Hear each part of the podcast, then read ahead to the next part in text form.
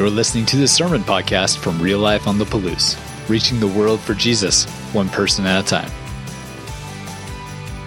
But today we're going to continue our, our way cherry picking through the book of Acts. Uh, last week, if you weren't here with us, we spent some time in Acts chapter 5 last week, and we talked about Ananias and Sapphira. And one of the things that we pulled out of that story was that, that God is always protecting his church. But as we dive into the story of Stephen today, that statement can come into question. And so let's jump into the text. Actually, we're not going to jump into the text because we're covering about two and a half chapters of, of Acts today. So instead of spending the whole time together reading out of the text, I'm going to summarize what's going on. And I'm going to start by setting the stage and reminding us what is going on in the church at this point. So we talked about Ananias and Sapphira. Right after them, Peter and John get themselves arrested yet again for preaching the word, and they're brought before the Sanhedrin. This is the ruling uh, religious rulers in Jerusalem. And while they're there, they're telling the, the Sanhedrin's like, hey, you guys have got to stop what you're doing. You have to stop preaching in the name of Jesus. And they're like, uh, no, we can't do that. Sorry. And so they're like, okay, what, is, what do we do? How do we stop these guys in this Jesus movement that is taking place in our city? So they come together and they're trying to devise a plan.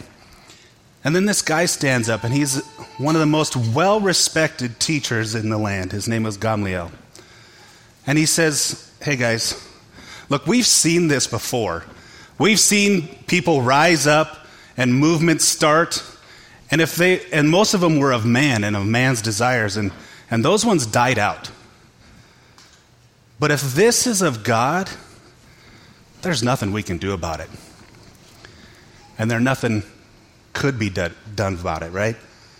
And we continue to see God's church thriving in the city of Jerusalem. People being added to their number every day. And as we come to chapter 6, we see this thriving church experience what happens in a growing church some growing pains. And as chapter 6 opens, we, we're told about these, these two different factions within the church. We have the Hellenistic Jews and the Hebraic Jews who are coming at each other. Now, Hellenistic Jews can be described as people who are, are Greek speaking Jews, and the Hebraic Jews are those who speak Aramaic. Or maybe a simpler explanation would be out of towners and locals. But the, what's going on between them is that the Hellenistic Jews believe that their widows are not being taken care of the same way that the widows of the Hebraic Jews are being taken care of. They feel like they are being passed over when it comes time for the, the food to be spread out. And so the 12 apostles get together. These are Jesus' original disciples and they have to figure out what to do here. And as they're talking about it and, and they come to a decision, they're like, you know what? It's not good for us to be distracted by this problem. But it is a problem and it has to be addressed. But we have to focus on prayer and the preaching of God's word. So they ask the people, they say, hey, pick seven men of wisdom and full of the Spirit among you and we will give them the responsibility of this distribution of the food. And so they do. They choose seven men among them that are full of the Spirit, that are full of wisdom. And one of those guys was a guy by the name of Stephen. And the text says that Stephen was a man full of faith and the Holy Spirit. And right after this conflict within the church, we read in Acts chapter 6, verse 7, that says that so the word of God spread, even in the midst of chaos within the church. The word of God spread. The number of disciples in Jerusalem increased rapidly, and a large number of priests became obedient to the faith. God is still working in this church. It is still thriving. It still has an amazing reputation among the people in the city of Jerusalem. So much so that even priests are coming to the faith. And some of you might be like, well, duh. Priests are religious people. Of course they'd be coming to faith. But these are different. These priests operate underneath Judaism, a different religious belief. Our predecessors. And so for them to be able to, to put aside the traditions and the old way of doing things and see that God was doing something new was a pretty cool big deal. I just think it's really awesome that even, even those people were letting go and being open to God moving in their lives. So, anyways, this is the point in the text where the story comes back and focuses on Stephen. And we're told that Stephen is doing amazing wonders through the power of God that is living inside him. But then there's this group of Jews from a synagogue that do not like what he's doing. They don't like how he's teaching what he's teaching about, and they start to oppose him. They start to argue with him to try to prove him wrong. But, unfortunately for them, Stephen is operating under the power of the Holy Spirit. And the Holy Spirit is giving him wisdom and giving him everything that he needs to say to shut these guys down. And this ticks these guys off. So, frustrated by this, these men from this synagogue gather together some witnesses, some people that would be willing to lie about what Stephen is teaching about. And so these guys and their false witnesses go and they grab Stephen and they drag him before the Sanhedrin, this ruling body in Jerusalem. The religious leaders, the same group of people that Jesus was brought before after he was arrested, the same group of people that Peter and John went before. And the false witnesses get up in front of the Sanhedrin and start to, to spew their lies about Stephen, saying things like he's against the temple and he wants to get away, do away with the law that was given by God. He's talking about this Jesus who said he was going to destroy the temple in three days, and, and they just want, he wants to do away with the customs that we have lived with forever. And after the false accusations are thrown at Stephen, the text tells us that these, these guys are all sitting there staring at him intently, waiting for his response. And they notice something that he has the face of an angel. When I've read this before, I've always imagined this as Stephen standing there, looking sheepish and innocent, with the glowing orb behind his head, all angelic. But as I was reading this this last week, it, it occurred to me this is not an accurate depiction of what angels are like in the text. Every time you read through the text and an angel comes on the scene, people's response is absolute terror. In Daniel and in Revelation, the descriptions that we're given of angels are like straight out of a sci fi.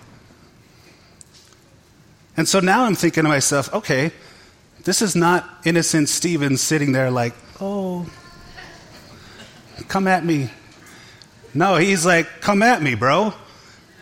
He's got his war face on. He's ready to go. He's, he's staring back just as intently at them as, as they are at him. And then he leans into that and starts to give them a speech, a defense, to show them that he is not trying to do, with it, do away with what the traditions were, to show them that they are not uh, blaspheming God or what Moses did. And he's going to end it with his own accusation. So, what he does is he starts from the beginning the beginning of Israel's story. He goes back to Abraham and starts building his case. He goes from Abraham to Joseph to Moses and the central theme of what he is trying to teach these guys is that God has raised up people from among us in our greatest time of need to lead us to safety, to, lead, to save us, to, to act as our saving grace. And every time they are rejected. Joseph was rejected by his brothers. Moses was rejected by his own people initially and continued to be rejected throughout the course of his ministry. And this is where Sto- Stephen drops the mic on him and says, You guys are just like your ancestors. You are no different than they are. Just like they persecuted the prophets who, who prophesied about the righteous one to come, you have done the same thing because you yourselves have persecuted, murdered the righteous one that was promised. You have lived in disobedience. And this infuriates the Sanhedrin. And they're staring at him, they're gnashing their teeth at him, they're just ready to go. They, want, they don't know what to do, they're just kind of, ah! And Stephen looks up in the, in the sky and he, he sees a vision. And it's a vision of Jesus standing at the right hand of the Father. And then he tells them, Look, I see heaven open, and there stands the Son of Man at the right hand of the Father. And right here, I want us to jump into the text and read what happens next. If you have your Bibles, we're in Acts 7, verse 57. So after Stephen says that, this is what happens.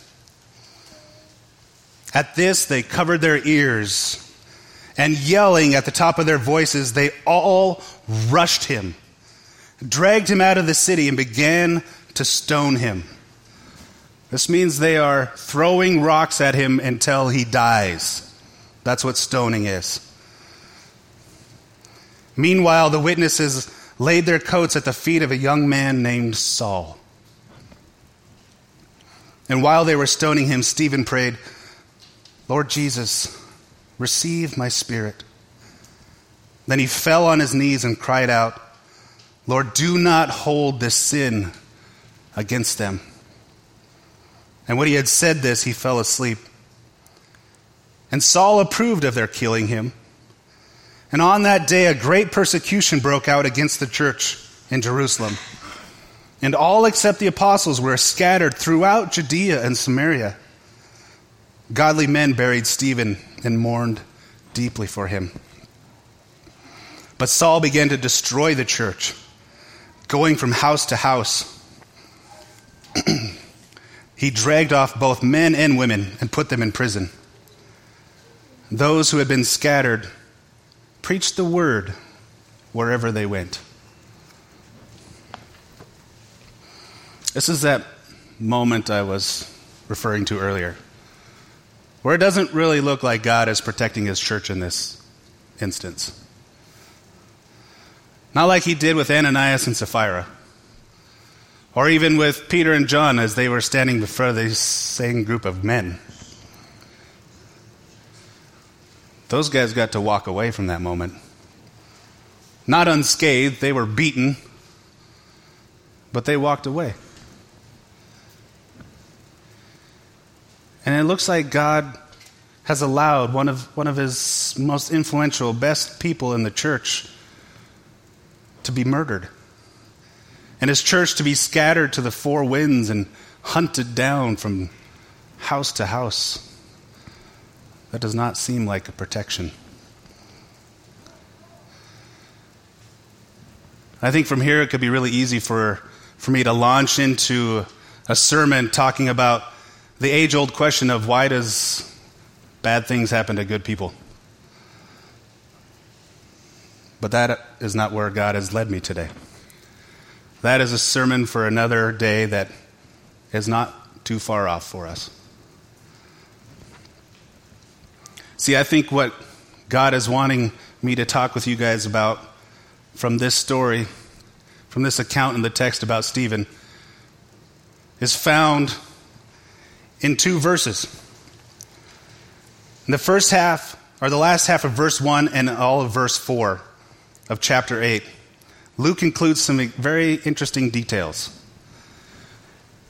He says that everyone except for the apostles was scattered to Judea and Samaria. And then also that as they were scattered, wherever they went, they shared the gospel. I think these two sentences are giving us a possible picture of what had been going on in the church up to this moment before Stephen had, was killed. Up to that moment when Stephen's death became the catalyst for the church to enter in the next chapter of God telling his story through them. Back in 1979, there was a airplane leaving from New Zealand, and they were going on a sightseeing tour over Antarctica. And the pilots of this flight were experienced pilots, but they had never done this flight before. And since they had never done this flight, they did not realize that the coordinates that they were given were two degrees off. Two degrees doesn't seem like that big of a deal but over a course of time, it is. And as time goes by, they end up being 28 miles off course and find themselves right in line with a 12,000 foot active volcano. Tragically, the, the plane struck that mountain, and everyone on board was killed. Over 257 passengers, a flight crew, lost their lives because of a small deviation from the correct course. And I'm going to go out on a limb here and suggest that what was going on in the church was similar to what we see with this story about the flight out of New Zealand. I think that it may be possible that the church had gone off track a degree or two from their original mission. You remember what the original mission was? We have it in Acts chapter 1.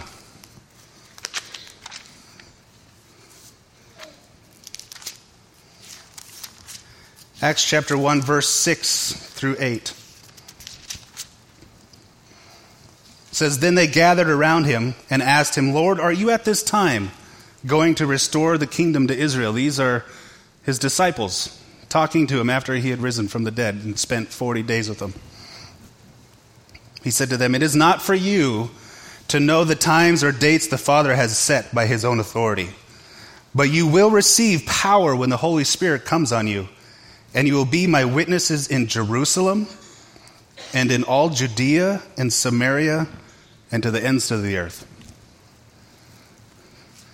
Matthew captures the same call in his gospel like this Jesus comes to them and says, All authority in heaven and earth has been given to me. Therefore, go and make disciples of all nations, baptizing them in the name of the Father, the Son, and the Holy Spirit, and teaching them everything that I have commanded you. And surely I will be with you to the very end of the age. The mission has never been to stay put and build something awesome and amazing. The mission has always been to take that awesome and amazing thing and to take it out into the world. Take it out to Judea, to Samaria,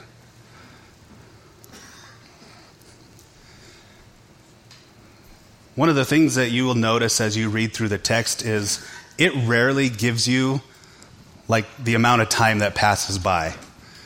Like there's times where you will read a, a, scripture and between one sentence and the next, days, weeks, months have passed by and you don't even know it. And this section, Acts 1 through Acts 7, is just like that. Like we have no idea how much time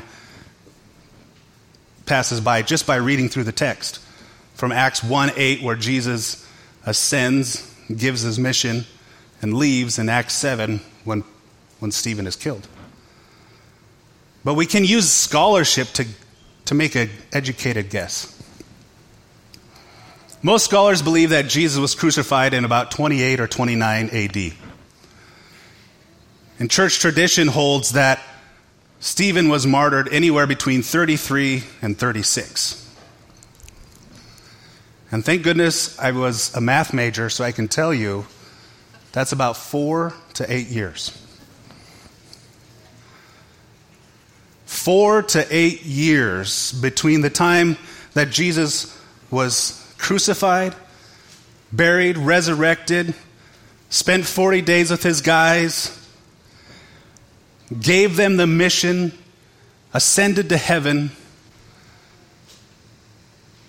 till Stephen was killed in Acts chapter 7. And in that four years, we see God doing amazing things within the church. People are being added to the church every day, being baptized. They're taking care of one another. It's amazing stuff that's going on. But from what we can tell, this is only occurring in Jerusalem.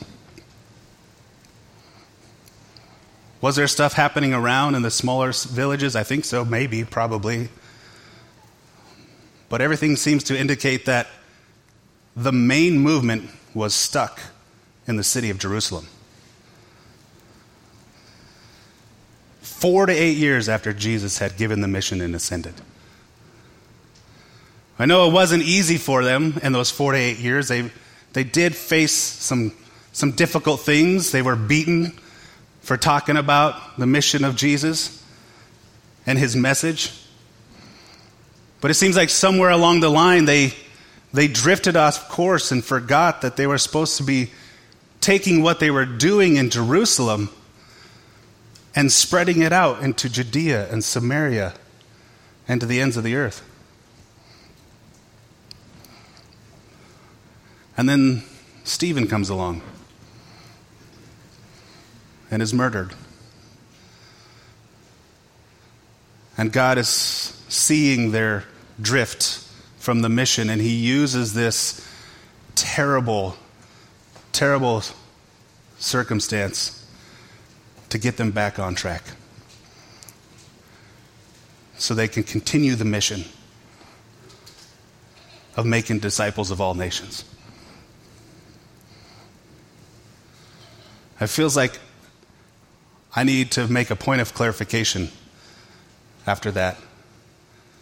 I do not believe that God caused the Sanhedrin to go crazy and kill Stephen just so that the church would spread. There are a lot of mysteries about God, many that frustrate me, but most, all of them I'm thankful for because if I could understand everything about God, he wouldn't be much of a God, would he? But one of the things that I have wrestled with a lot in my life is God's sovereignty versus our free will. If you don't know what God's sovereignty means, that's, that's a big theological word to describe God's all powerfulness. I don't think that's a word, but I just made it up. Maybe it is. Is it? I don't like. You, It is now. God is all powerful. He's in all he's in control of everything. Nothing is out of his control. That is God's sovereignty. Yet in the midst of his all powerfulness, he gives us the ability to choose for ourselves what we're going to do and how we're going to live. How do those two things exist together? I don't know.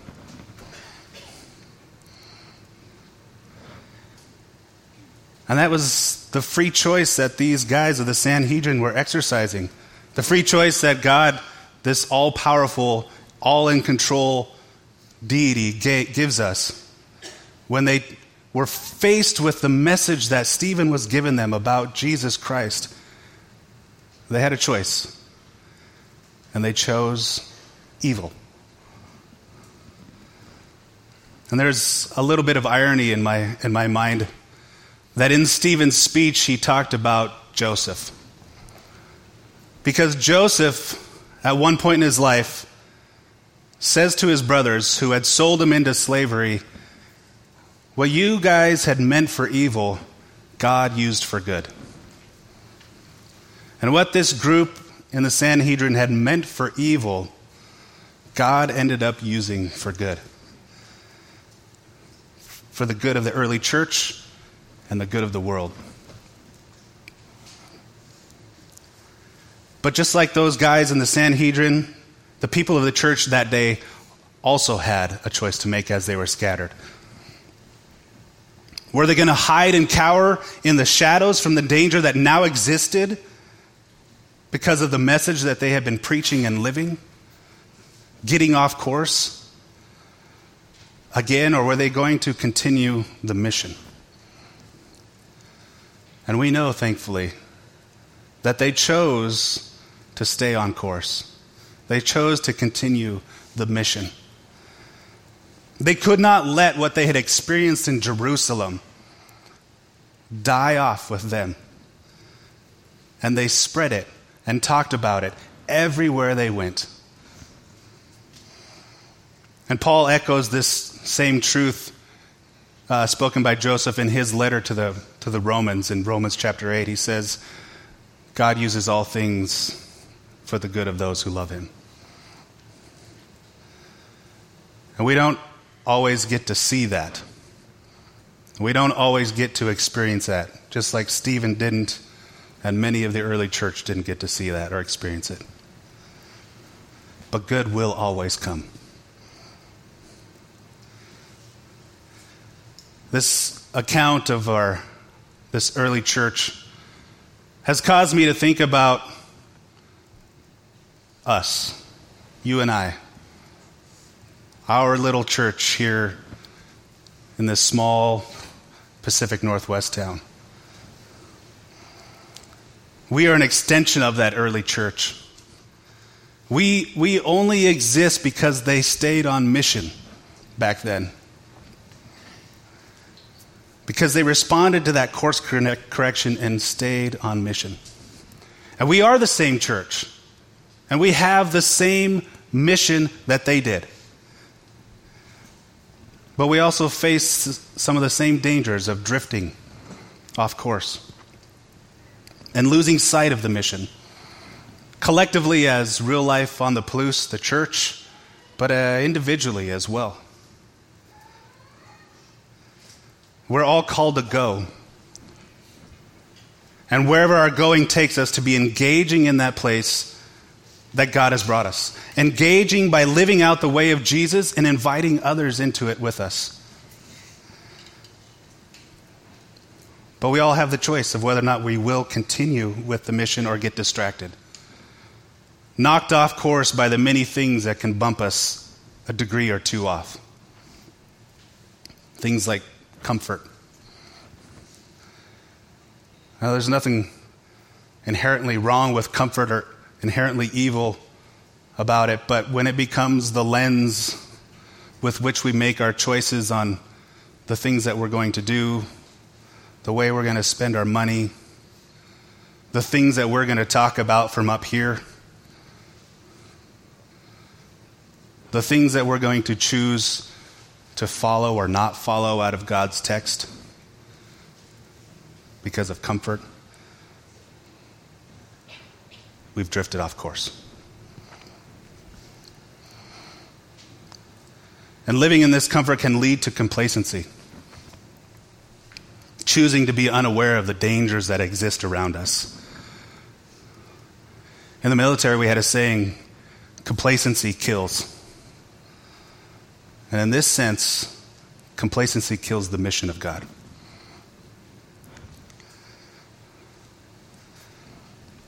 Perhaps fear is the thing that knocks you off. Fear of change,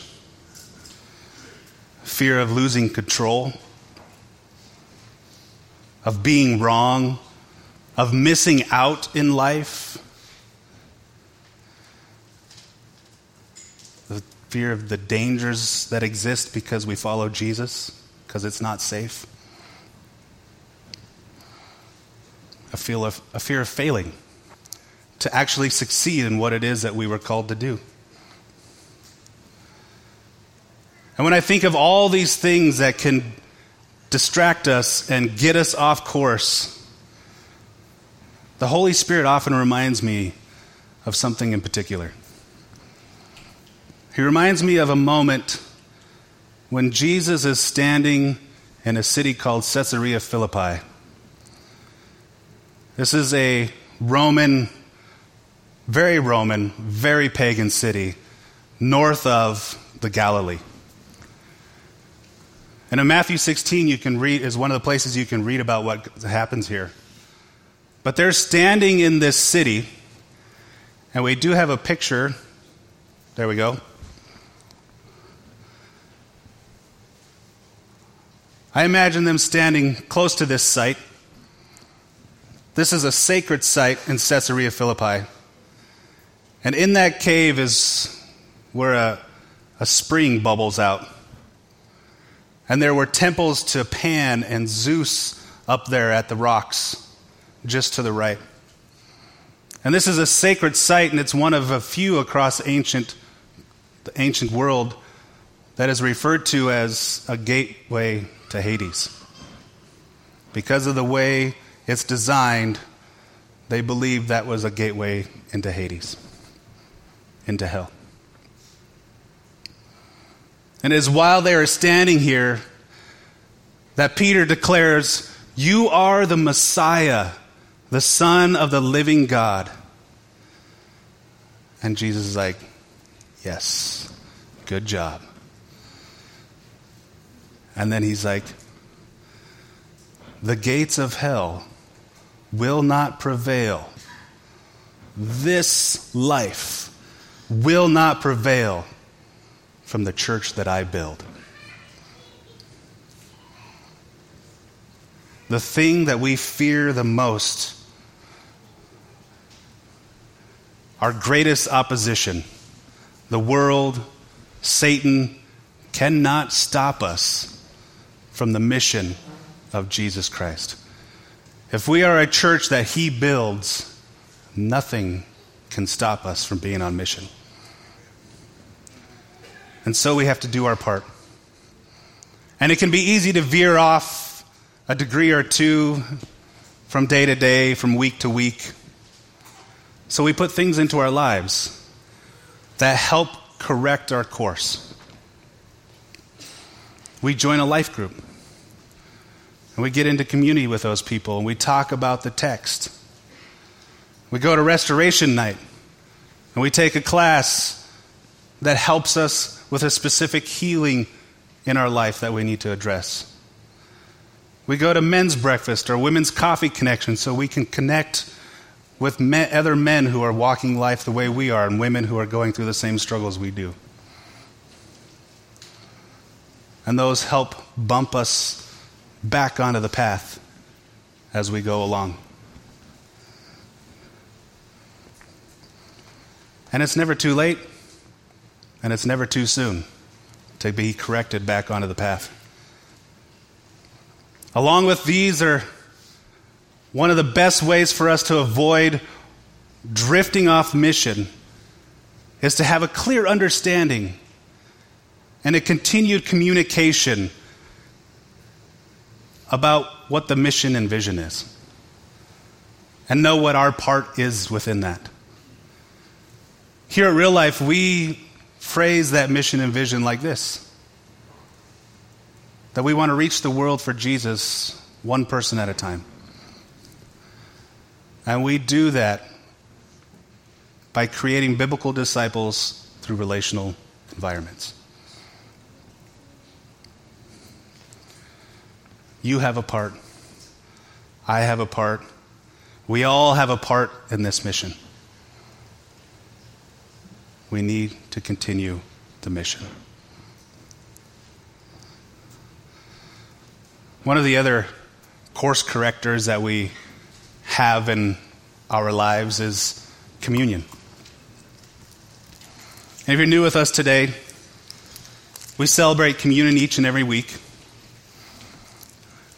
We, have, we use a phrase, open table. And all that means is that you don't have to be a partner or regular attender here at Real Life to take communion with us, to remember and celebrate. We just ask that it, you've made that decision in your life to surrender to Jesus Christ as your Lord and Savior, and that you are doing your best to walk the path and stay on course with Him. If you are there, we'd love to have you celebrate. If you didn't grab one of these things on your way in, there's some ushers in the aisle here. If you just raise your hand, they'll bring one to you.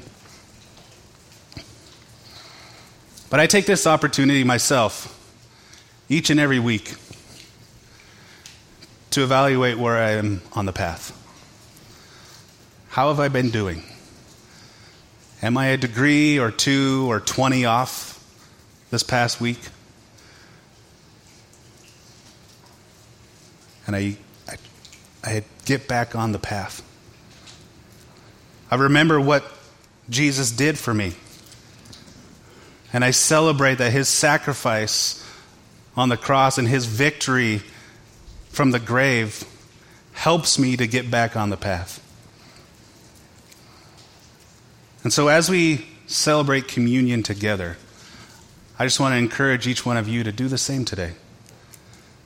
Use this as a moment to, to course correct if you're off the path. And find ways throughout the week, whether it's through your life group, whether it's through other communities coming to restoration night, men's breakfast, find ways to get yourself back on the path. But on the night that he was betrayed, Jesus took the bread and he broke it and he said, This is my body which is broken for you. Do this in remembrance of me. Let us remember together his sacrifice. And then after the meal, he took the cup, said, This is the cup of the new covenant in my blood. Do this in remembrance of me as often as you do it. Let's remember together. Let's pray. Father God, I want to thank you for uh, who you are. I want to thank you for your grace and your mercy and your love, a love that does not leave us in the darkness, a love that works all things out for the good of those you love.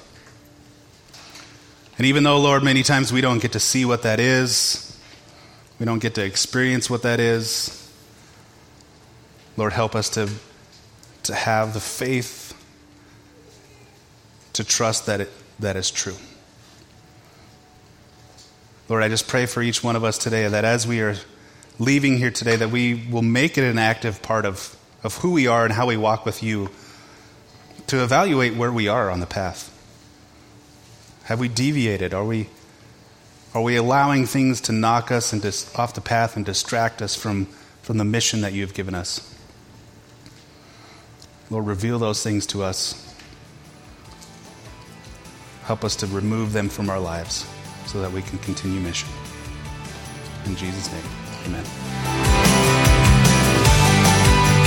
Thanks for checking out this message from Real Life. You can find out more about us by visiting liferotp.com and connecting with us on Facebook and Instagram.